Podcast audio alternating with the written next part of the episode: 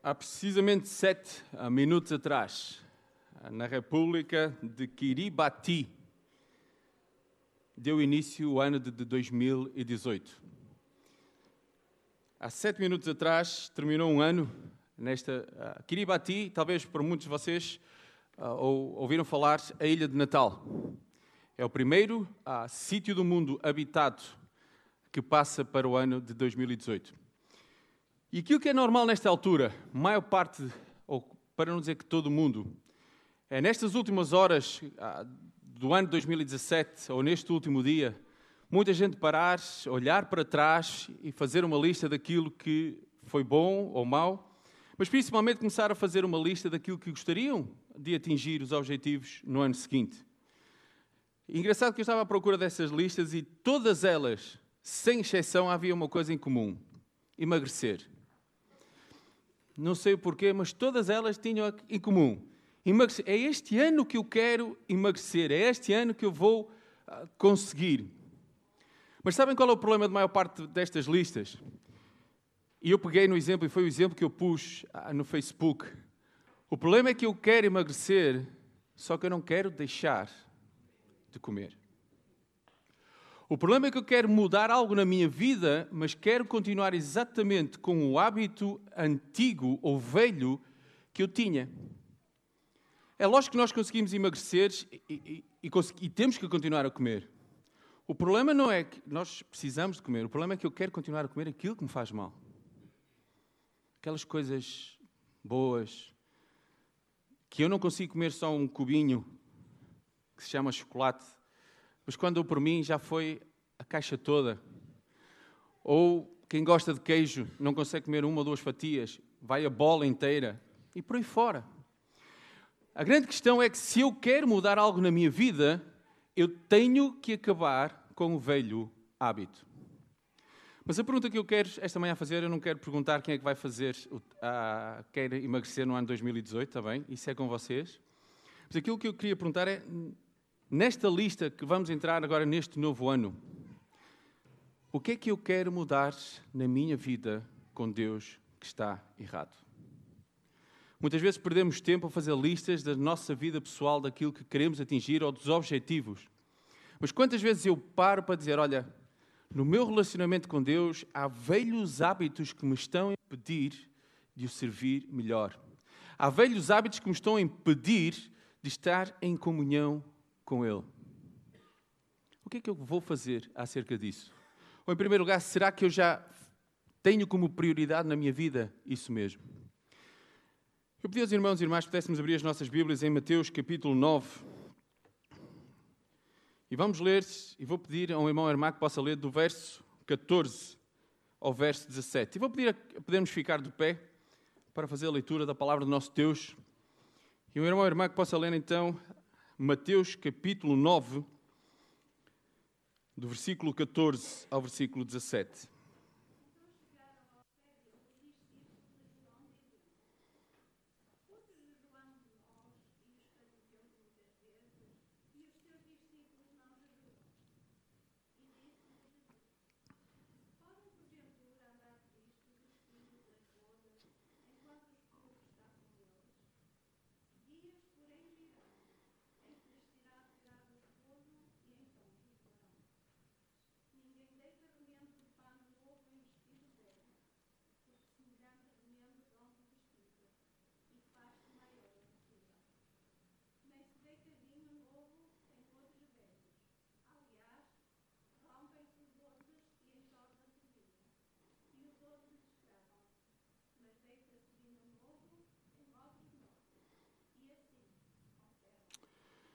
Nosso bom Deus e Pai, Senhor, nesta manhã pedimos, Senhor, que seja a Tua palavra a vir ao encontro dos nossos corações, mas acima de tudo possamos estar dispostos a ouvir aquilo que Tu queres transmitir a cada um de nós. Em nome do nosso Senhor Jesus Cristo. Amém. Podemos sentar, obrigado. Irmãos, para percebermos o contexto, nos versículos anteriores o Senhor tinha entrado na casa de um homem chamado Mateus, ou também ah, conhecido ou chamado de Levi, e ele estava comendo à mesa com os seus discípulos. Então, como diz ah, o versículo 14, vieram os discípulos de João e lhe perguntaram: Olha, como nós os fariseus fazem, porquê é que nós ah, temos que jejuar e os teus discípulos não estão a jejuar. Para nós percebermos uma coisa, irmãos, havia jejum que o Senhor tinha estabelecido, mas os fariseus, por puro exibicionista, exibicionismo, tinham estabelecido ainda mais dois jejuns por semana, para parecerem que eles é que seriam ah, as pessoas corretas. Está bem? Antes de mais, eu quero vos acalmar. Eu não vou falar de jejum hoje de manhã, está bem? Eu sei que muitos olhos já reviraram. Não vou falar de jejum. Mas aquilo que eu queria ver aqui é qual é a primeira resposta que o Senhor dá logo? Se virarmos para o versículo, peço desculpa, 15, respondeu Jesus: Pode acaso, podem acaso estar tristes os convidados para o casamento enquanto o noivo está com eles? Mas quantos de nós já fomos a um casamento tristes? Como se fôssemos para uma cerimónia fúnebre. Normalmente, o que é um casamento? É um dia de alegria. Sabem, houve uma pessoa que disse: Cuidado quando um filho de Deus não tem alegria. E o primeiro ponto que eu queria falar, partilhar com, vos, com vocês esta manhã, existe alegria no verdadeiro Filho de Deus. O problema muitas vezes é que nós, como filhos de Deus, parecemos os mais miseráveis de todos. Andamos sempre cabisbaixos. A nossa, o que é que se passa? Ah, soubessem a minha vida.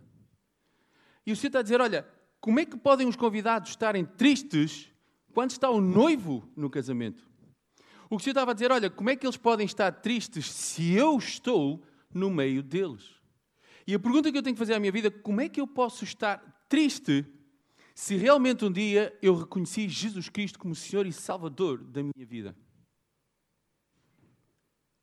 Só isso era o suficiente para eu andar alegre, sentir alegria na minha vida todo o dia, o resto da minha vida. Irmãos, no, em Atos capítulo 2, versículo 47, eu vou ler, diz, louvando a Deus e caindo na graça de todo o povo, e todos os dias o Senhor, e o Senhor, e todos os dias acrescentava o Senhor à igreja aqueles que se haviam de salvar. Louvando a Deus. Aquele povo sentia alegria, porquê? Porque tinha encontrado Jesus Cristo como Salvador. Vários outros versículos, irmãos. Versículo 51, uh, ah, Salmo 51, versículo 12. O salmo bem conhecido, quando Davi foi confrontado com o seu pecado, ele diz o seguinte: Torna a dar-me alegria da tua salvação e sustém-me com um espírito voluntário. Salmo 100, versículo 2, versículo que se calhar nós conhecemos de cor e salteado, que diz: Servi ao Senhor com alegria e entrai diante dele com canto. Salmo 68, 3. Mas alegrem-se os justos e regozijem na presença de Deus e folguem de alegria. E podíamos estar a ler uma, desde o início de Gênesis várias vezes que nós somos chamados a atenção. Alegrem-se no Senhor. Em lado nenhum, nós vamos ver, olha, alegrem-se no bom carro que vocês têm, alegrem-se na boa casa que vocês possuem, alegrem-se porque vocês são reconhecidos na sociedade, alegrem-se porque podem fazer o que querem e têm possibilidade. Em lado nenhum, alegrem-se no Senhor. Cuidado quando eu, como filho de Deus, não sinto alegria. Alguma coisa de errado está lá. E o Senhor estava a dizer exatamente àqueles homens: Olha, como é que eles vão estar tristes se eu estou com eles? É a altura de festejar. E depois o Senhor continua: virão, dias virão, contudo, em que lhes será tirado o noivo, e nesses dias, então, onde jejuar? Então, nesses dias, onde estar de luto. Mas neste momento, eu estou com eles. Eles têm que se alegrar. Talvez aqui alguém presente que ainda não tem Cristo como Senhor e Salvador. Mas eu acredito que a maior parte de nós que o temos, como é que está a nossa alegria? Como é que eu me sinto no meu dia a dia? Eu vou pedir desculpa a uma pessoa aqui presente, mas que eu tenho que dar como exemplo. A nossa grande tia Alice. Sabemos as dificuldades que esta nossa irmã tem mas sabe aquilo que eu recordo sempre dela?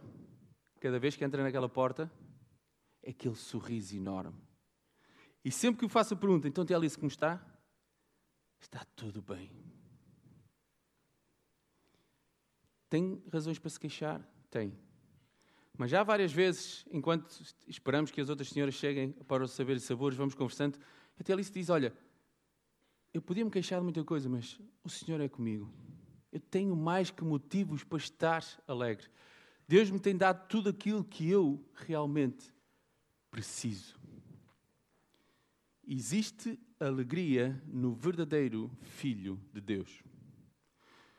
Mas não só existe alegria, ou tem que existir alegria, como tem que existir mudança. Venham comigo, por favor, versículos em Mateus, versículos a 16 Ninguém põe remendo de pano novo em veste velha. Já agora, senhoras, eu não vou perguntar aos homens, senhoras, porquê é que nunca se põe um remendo novo num pano velho? Porquê é que rompe o velho? Está gasto? Principalmente temos que perceber uma coisa: na altura, as vestes não é como hoje, não é que rapidamente vamos a um shopping, vamos a uma loja e conseguimos algo. As vestes duravam muito tempo, muitas vezes anos, e a maior parte delas eram feitas de lã. O que é que acontece à lã depois de lavada várias vezes? Começa num XXL e termina num M. Agora imaginem quando nós pomos um pedaço de lã nova num buraco deste tamanho. Quando for a lavar a primeira vez, o que é que vai acontecer? Vai passar de XXL a XL. E vai fazer com que o tecido rasgue novamente. E o Senhor estava a dizer: Olha, não adianta, por outras palavras, nós queremos tapar os pequenos problemas que nós reconhecemos na nossa vida com remendos. Sabe porquê? Porque tudo o resto já está podre. Como vocês disseram e muito bem. Qualquer problema, o que é que faz? Rasga. E novamente, mais um remendo e rasga. E mais outro remendo e rasga. Gálatas capítulo 3, versos 1 a 3. O apóstolo Paulo está a chamar a atenção os de Gálatas para o seguinte: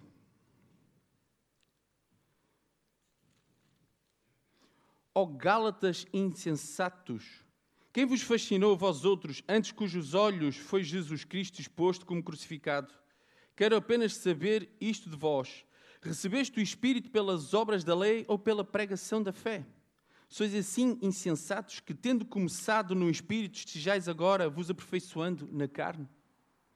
Novamente eles estão chamados a atenção porque queriam voltar aos velhos hábitos. Aquilo que eles faziam, pensando que isso sim os aproximaria mais de Deus. E a pergunta que eu tenho que fazer nesta manhã é: qual é a roupa que eu tenho que deitar fora e deixar de remendar? Qual é a área na minha vida que me está a prejudicar no meu relacionamento com Deus, que eu vez após vez tento pôr remendos? Antes de mais, eu até trouxe este casaco. Isto, antigamente, era usado como remendo, não é? Hoje é feito para ficar bonito. Eu lembro-me quando era ah, bem pequeno, quantas vezes estes joelhos ficaram em sangue e quantas vezes as calças tinham que levar remendos. Porquê? Porque não havia possibilidade de comprar novas calças e aquilo tinha que durar mais tempo. Mas a questão é que na minha vida com Deus eu não posso pôr remendos eu tenho que mudar. E pegando no exemplo que o Senhor está a dar, eu tenho que trocar, é este casaco que me tem problemas, eu tenho que tirar este casaco e deixar que Deus mude a minha vida. Efésios capítulo 4, versos 20 a 24, que eu passo a ler, diz o seguinte: Não, não, mas vós não aprendeste assim a Cristo? Se é que o tendes ouvido e nele foste ensinados, como está a verdade em Jesus que quanto ao trato passado vos despojeis do velho homem que se corrompe pelas concupiscências do engano. E vos renoveis no espírito da vossa mente. E vos revistais do novo homem que, segundo Deus, é criado em verdade, justiça e santidade. Aqui é direto, olha, não adianta pôr remendos. Tem que vos despojar do velho homem. Olha, aquilo que era lá atrás, que aos nossos olhos parecia correto, esqueçam de uma vez por todas. Tem que haver mudança. E o Senhor ainda dá o segundo exemplo. Versículo, versículo 17. Ah, o segundo exemplo que o Senhor dá Diz assim: nem se põe vinho novo em odres velhos. Odres, para que os irmãos possam, é, é um. Agora fugiu uma palavra. Um cantil. É como se fosse um cantil feito em pele de animais. Em que era usado para poder transportar água, ou muitas vezes, ou maior parte das vezes, para o vinho. Mas sabemos perfeitamente que quando um vinho é novo, o que é que acontece? Ele é posto no recipiente, ele vai fermentar. Ele vai ganhar volume. E o que está dito, olha, nunca se vai pôr isso em outros velhos. Porquê? Porque a pele já secou o suficiente, ela já não estica mais. E o que acontece é que se nós pusermos o vinho dentro de, daquilo, ele ao fermentar vai fazer com que aquelas costuras rebentem. E o que é que nós perdemos? O odre e o vinho. Mas o que é que é normal fazer? Pegamos em odres novos e pomos o vinho lá dentro. Por outras palavras, o que o Senhor estava a dizer, olha, tem que haver mudança na vida de cada um de nós. Não é os velhos hábitos que eu vou tentar com os velhos hábitos ser melhor servo do meu Deus. Eu tenho que alterar a minha vida, eu tenho que mudar. Por isso é que o apóstolo Paulo diz: Já estou crucificado com Cristo. O meu velho eu tem que morrer. O meu velho eu tem que deixar de existir. Diga uma coisa: alguém bebe água num copo cheio de terra? Porquê? Está sujo. Mas porquê? Eu acredito que ninguém vai beber água num copo que esteja. Nem, nem precisa ter. Se algum copo tiver uma mancha de sujidade, alguém bebe água naquele copo? Não bebe. Porquê? O Timóteo está-se a rir já. Não bebe.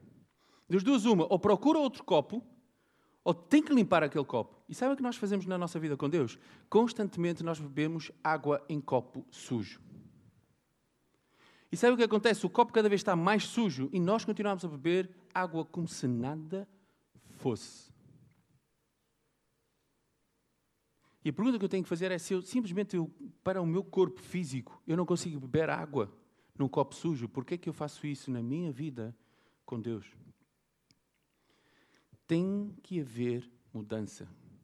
E a mudança, irmãos, é, tem que ser radical. Por isso é que o apóstolo Paulo diz: Já estou crucificado. Quando ele diz estou crucificado, o meu eu, a minha vontade, aquilo que eu acho melhor para mim, está crucificado com Cristo. Deixem-nos fazer uma pergunta. Como é que normalmente começa uma história de fantasia? Era uma vez. Sabe uma coisa? Eu acredito que muitas vezes nós vivemos histórias de fantasia com o nosso Deus. Fantasiamos de tal maneira que para nós está tudo bem. Qual é, grande, qual é o grande final de uma história de fantasia? Acaba tudo bem. É a Cinderela que encontra o príncipe, é o sapo que se transforma acaba sempre tudo bonito. Porquê? É uma história de fantasia. Mas não passa de uma história de fantasia. E quando eu quero viver a minha vida com Deus numa história de fantasia, ao contrário do que acontece nas histórias, o resultado é sempre trágico. Então, aquilo que eu tenho que fazer, irmãos, eu tenho que mudar por completamente a minha vida. Romanos capítulo 6, versículo 6, sabendo isto que o nosso homem velho foi com ele crucificado, para que o corpo do pecado seja desfeito, para que não sirvamos mais ao pecado. Eu preciso deixar para trás para não continuar a servir ao pecado. Existe alegria num verdadeiro filho de Deus. Existe mudança num verdadeiro filho de Deus. E tem que existir amor num verdadeiro filho de Deus. Qual é aquele. Há um coro que nós cantamos, videira, não é? Qual é o mandamento que nós cantamos aquilo vez sem conta? Que vos ameis uns aos outros. Como é que eu estou a pôr isso em prática? Será que realmente eu estou a amar os irmãos? Eu tenho dito isto várias vezes. Como é que eu posso amar as pessoas perdidas lá fora se eu não consigo amar os irmãos? Em, Isaías capítulo 1, ah, Senhor está a dizer ao, ao povo: Olha, de que serve a mim a multidão dos vossos sacrifícios, diz o Senhor. Já estou farto dos holocaustos de carneiros e da gordura de animais cevados. Nem me agrado de sangue de bezerros, nem de cordeiros, nem de bodes. E se nós continuássemos a ler, o Senhor está a dizer: Olha, tudo aquilo que vocês vêm sacrificar a mim não tem valor nenhum. Sabem porquê? Porque não passa do mero ritual. Não passa de um mero ritual. Lavai-vos, purificai-vos, tirai a maldade de vossos atos diante dos meus olhos, cessai de fazer o mal, aprendei a fazer o bem, procurai o que é justo, ajudai o oprimido, fazei justiça ao órfão, tratai da causa das viúvas. Vinde então, e erguei-me, diz o Senhor, ainda que os vossos pecados sejam como a escarlata, eles se tornarão brancos como a neve. Ainda que sejam vermelhos como o carmesim, se tornarão como a branca lã. Se quiserdes e obedecerdes, comereis o bem desta terra.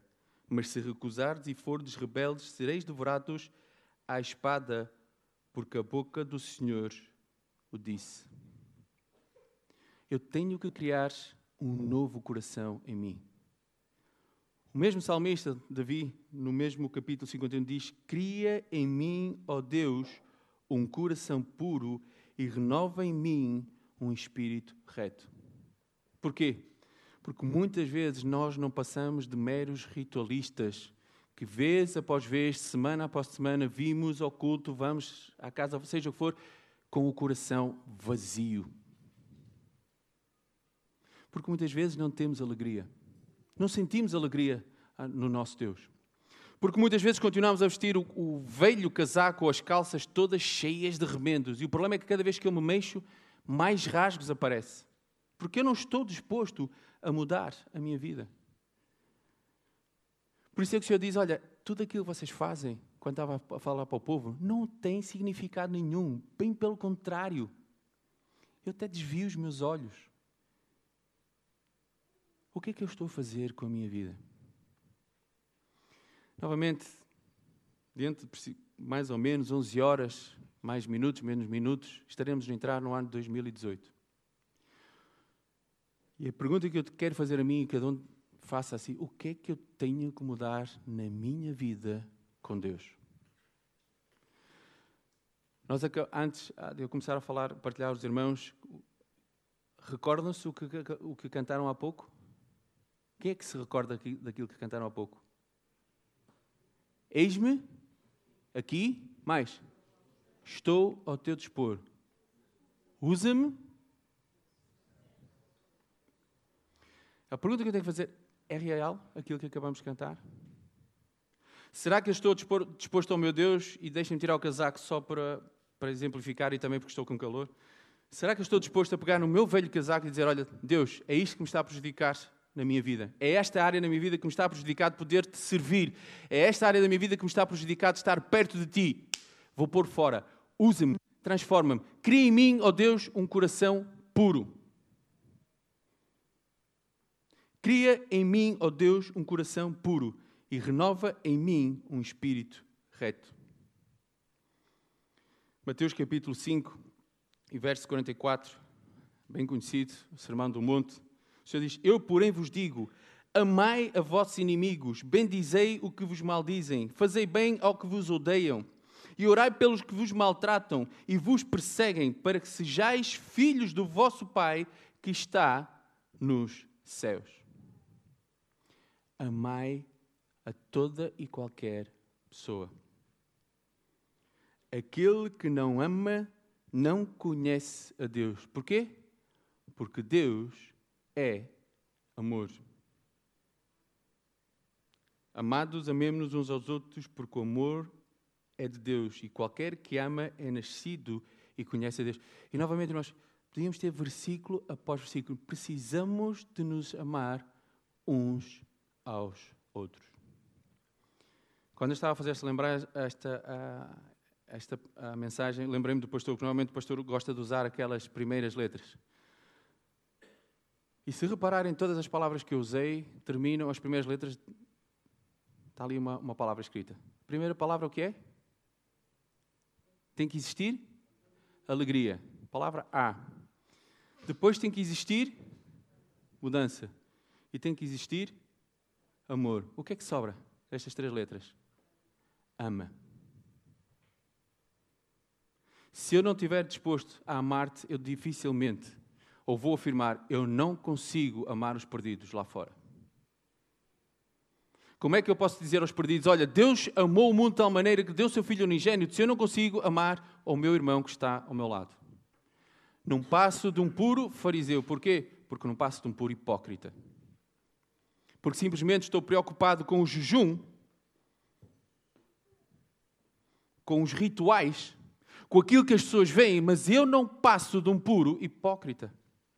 Se nós voltarmos um bocadinho para trás, em, em, ato, na, peço desculpa, em Mateus capítulo 9, como eu disse, quando os, os discípulos de João fizeram esta pergunta, porque o Senhor tinha entrado na casa de um publicano, Mateus também, ah, conhecido como Levi, e sucedeu que estando, versículo 10, e sucedeu que estando ele em casa à mesa, muitos publicanos e pecadores vieram e tomaram lugares com Jesus e seus discípulos.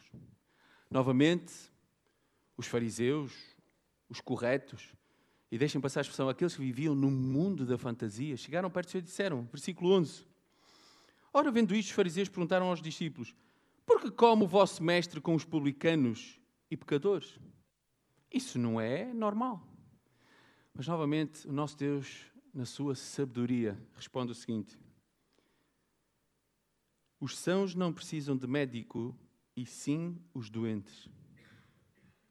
Alguém que não sofre nada vai ao médico? Só se for alguém que pensa que sofre de tudo, não é? E, e, e vai ao seu doutor. Eu não sei se vocês conhecem aquela história daquele homem que vai ao médico e diz: Ó, oh, seu doutor, dói-me aqui, ai, dói-me aqui, ai, dói-me aqui, ai. Sabem qual era o problema? Era um dedo partido. Por isso, onde ele quer que tocasse, doía. Normalmente, nenhuma pessoa que está bem vai ao médico. E o que o Senhor está a dizer: olha, eu não vim para aqueles que conhecem, eu vim para aqueles que estão perdidos. Quem é que pode ler o versículo 13, por favor?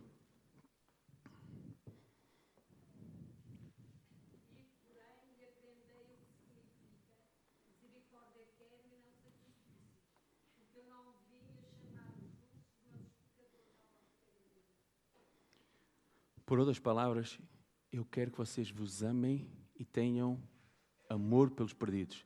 Não simplesmente meras palavras. Não simplesmente meros rituais. Neste caso, e a pergunta vem a seguir: o Senhor não estava preocupado se eles faziam ou não faziam jejum? O Senhor estava preocupado se eles estavam preocupados com os perdidos? O Senhor não está preocupado se tu vens ao domingo, à quarta, se cumpres religiosamente o calendário da igreja. O Senhor está preocupado com a tua vida, com a minha vida. O Senhor está preocupado com aqueles que ainda não conhecem a Cristo. O que é que eu tenho feito por eles? Irmãos, o versículo que, que eu pus ah, no Facebook, Gálatas capítulo 2 e versículo 20, diz: Já estou crucificado com Cristo. E vivo não mais eu, mas Cristo vive em mim. E a vida que agora vivo na carne, vivo-a pela fé, pela fé do Filho de Deus, o qual me amou e se entregou por mim. Sabe uma coisa? Quantos de nós podemos afirmar exatamente aquilo que o apóstolo Paulo acabou de afirmar? Estou, já não sou eu que vivo, não é a minha vontade, mas é Deus. Deixem-me terminar com uma história. Se calhar vocês já ouviram a história de três árvores. Haviam três árvores que estavam no monte. Novamente, uma história de fantasia, está bem? As árvores não falam. Mas elas falando umas com outras, a primeira disse: Quando um dia eu for usada, a minha madeira for usada, eu quero ser um baú. Mas quero ser o baú que possa guardar os maiores, maiores tesouros desta terra. A segunda árvore disse: Olha, quando eu for usado, eu quero ser um navio, o maior navio que possa existir para transportar os reis e rainhas deste mundo. A terceira árvore diz o seguinte: eu quero ficar aqui, no alto da, da montanha, e crescer tanto, tanto que as pessoas olharem para mim, levantem os olhos e pensem em Deus. Mas sabem, como árvores não falam, e muitas vezes os linhadores sabem o que, o que elas pensam ou não pensam, poucos dias depois veio o linhador e aquelas três árvores foram ah, cortadas. E a primeira árvore que queria ser um baú foi transformada num simples comedouro de animais, que passava o dia cheio de feno. A segunda árvore que queria ser um grande navio não passou de um barquinho a remos que andava todos os dias cheio de peixe de rede e com os pescadores. E a terceira árvore que queria estar no seu sítio e crescer simplesmente foi cortada, posta em barrotes e encostada numa oficina. Mas sabem, num belo dia de luz fulgente, aquele comedor de palha recebeu um bebê. Naquele momento, aquela árvore pôde perceber que ela tinha o maior tesouro dentro de si. Aquela árvore que um dia queria ser um grande navio, ficou num pequeno barco de pescadores, transportou um homem que adormeceu dentro dela. E em certa altura, quando o mar estava revolto, aquele homem se levantou e acalmou. E ela pôde perceber que ela transportava o rei dos reis. E aquela última árvore que foi posta em barrotes numa sexta-feira, espantou-se quando as suas vigas foram unidas em forma de cruz e um homem foi pregado nela. Logo ela se sentiu horrível e cruel. Mas no domingo o mundo vibrou de alegria e a terceira árvore entendeu que nela havia sido pregado um homem para a salvação da humanidade, para que as pessoas se lembrassem de Deus e do seu Filho Jesus Cristo ao olharem para ela. Mas isto não passa de uma história de fantasia. Mas sabem porque que todas aquelas árvores foram usadas? Porque elas simplesmente não têm querer. Elas foram usadas por aquilo que os homens que as trabalharam quiseram usá-las. Se realmente eu estiver disposto a ser usado por meu Deus, não tendo a minha própria vontade, sabe Deus o que a minha vida pode ser usada para Ele. Agora imaginem se estas árvores realmente tivessem vontade própria. Eu acredito que uma fosse o baú, mas ela nunca iria ter maior tesouro. Eu acredito que a outra queria ser o maior navio, mas nunca iria transportar o rei dos reis. E a outra ficaria ali, no mesmo sítio, simplesmente em que alguém contemplaria: olha, que linda árvore. Novamente, usa-me, Senhor, estou ao teu dispor.